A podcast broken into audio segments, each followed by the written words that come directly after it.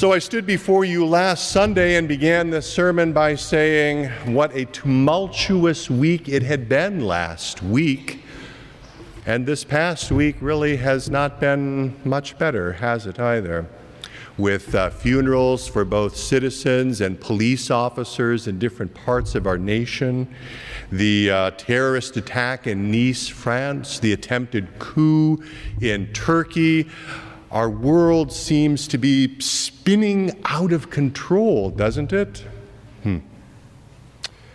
We do live in uncertain and turbulent times.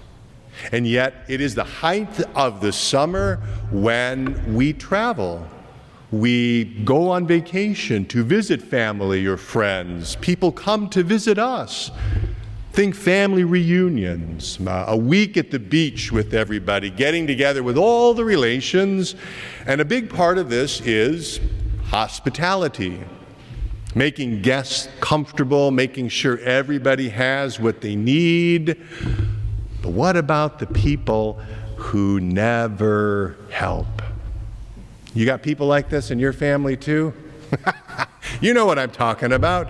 People who come and they're guests and they never lift a finger, they don't help with the meal prep or clean up afterward, but boy, they're sure there to eat those meals. You know what I'm talking about? Yeah.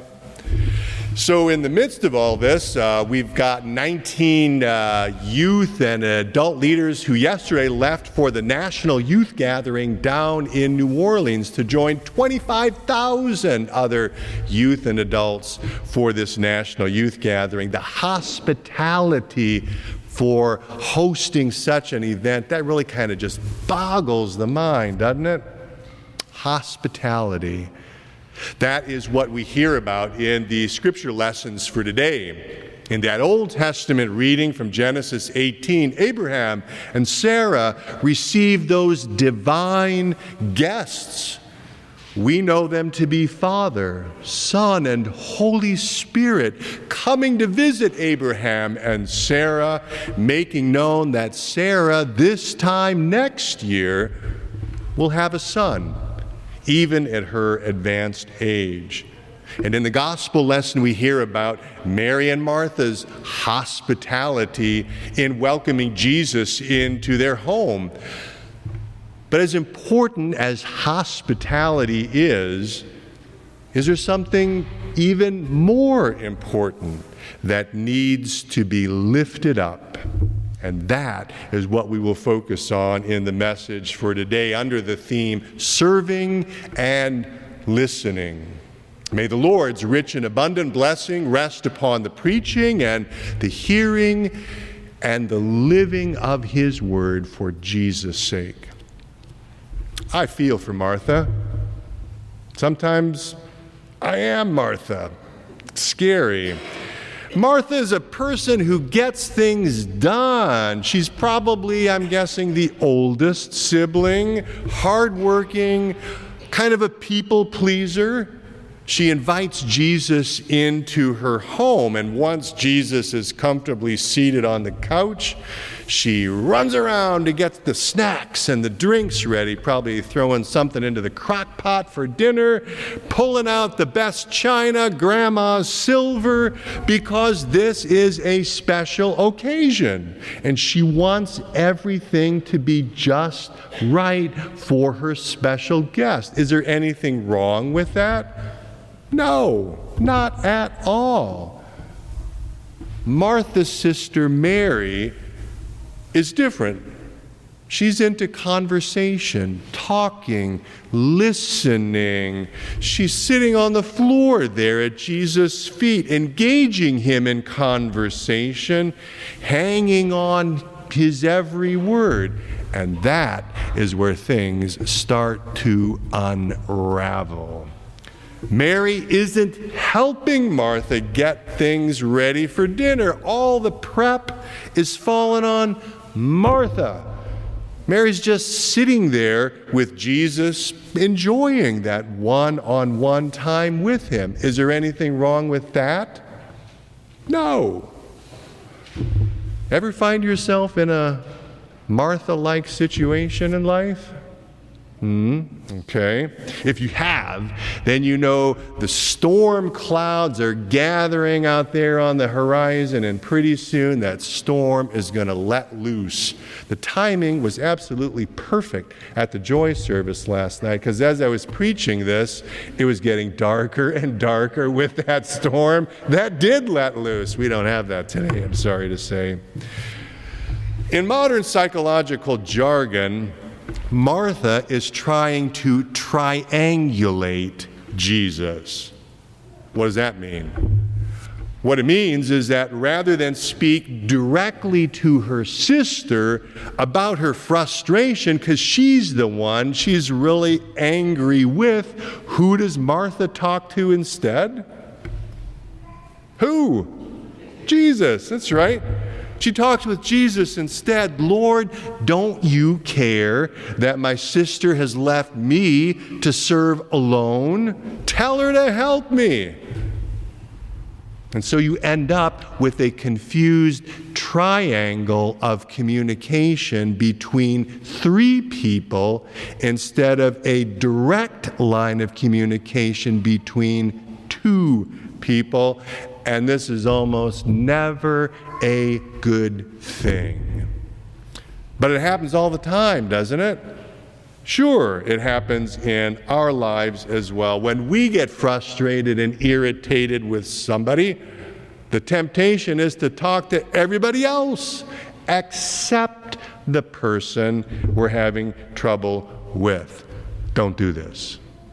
Take responsibility for your own feelings and speaking the truth in love in a constructive manner. Talk with that other person, giving voice to your feelings. Note I said in a constructive manner. So, how might Martha talk today? I thought a little bit about this. Maybe something like this Lord, Mary is a slacker. Look at her. She's just sitting over there on the floor talking when there's work to be done. It's not fair. And what are you going to do about it, Jesus? Hmm. But Jesus refuses to get triangulated by Mary, or rather by Martha. He's not going to get sucked into this drama of Martha's. What he does tell her is something quite different than what Martha was expecting to hear.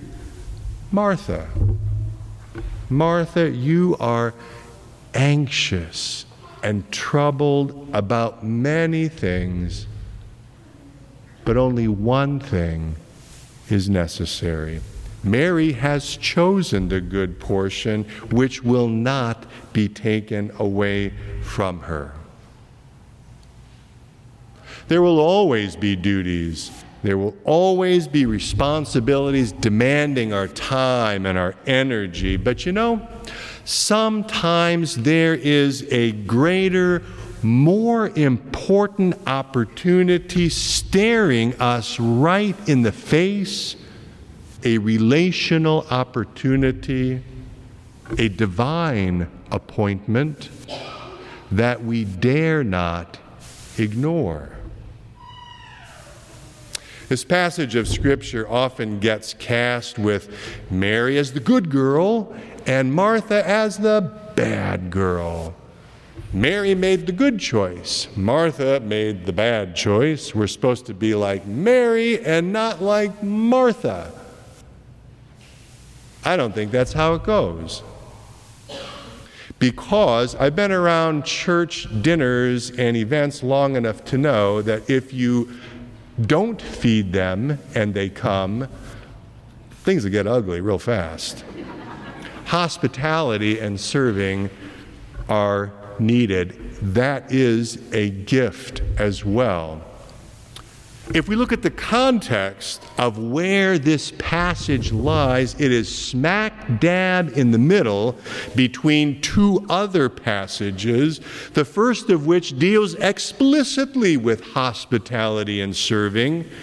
It's the parable of the Good Samaritan, which we heard last Sunday. And Jesus ends that parable by saying, What? You go and do likewise. You go and serve. You go and be that hospitable person to the person in need. The second passage, which follows the story of Mary and Martha, is Jesus teaching his disciples to pray, giving them and us what we call the Lord's Prayer, thus lifting up the importance of prayer, of listening to the Lord, spending time with the Lord, meditation and reflection. Can it be? That between these so called polar opposites, it's not either or, but it's both and. It's not either hospitality or serving or listening and prayer, it's both hospitality and serving as well as listening and prayer. The problem comes when we get distracted. And the word here in the original language of the New Testament means to be pulled in two different directions. That kind of sums it up and describes it well, doesn't it? And that's how it is when we're distracted. We may be in this place, but up here we're someplace else. We're pulled in different directions. The problem comes when we get distracted, when we become anxious or troubled as Martha was. Jesus was not condemning Martha's gift of serving, he was not condemning her hospitality. What he was doing was pointing out that her underlying distraction, her anxious and troubled spirit, was taking her places that were not life giving. And if that was true for Martha, it's true for you and me today as well. Truth is, we can be just as distracted, just as anxious and troubled and hard in mind while we're in prayer while we're listening to the Lord through His Word. Maybe you're feeling pretty distracted right now as I'm standing up here preaching, right? This can happen with prayer and listening just as easily as it can with hospitality and serving. Whether we are engaged in hospitality and serving or in listening and praying, Jesus calls us to choose the good portion, that one thing needful. And Jesus Himself is that one thing needful. He is that, He is our good portion.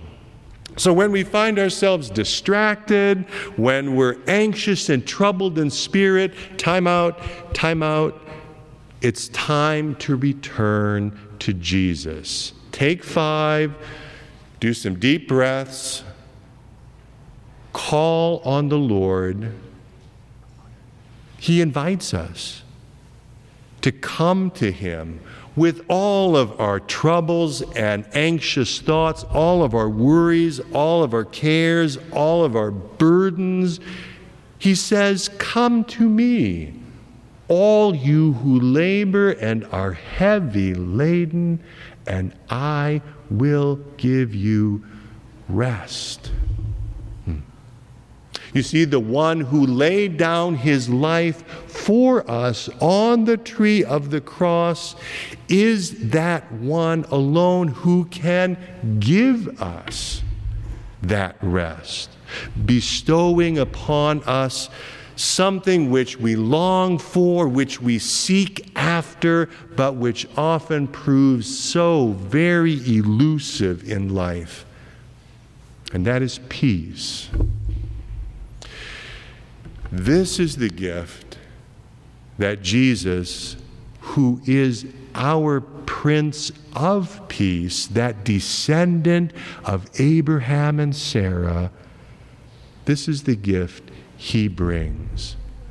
The peace of God, which surpasses all understanding, will guard your hearts and your minds in Christ Jesus.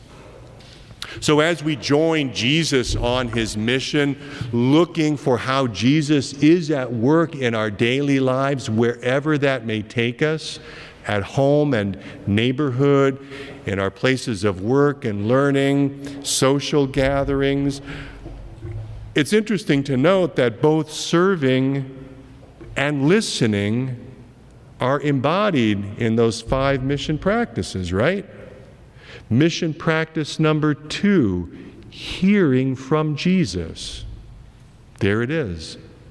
Spending time with Jesus, like Mary did, sitting at his feet, hearing what he has to tell us, hearing from Jesus. But there's also mission practice number four, right? Which is doing good. And that can take many different forms out there, but one of which, most assuredly, is serving and hospitality as we discover what the needs are of people around us so that we can serve them in Jesus' name.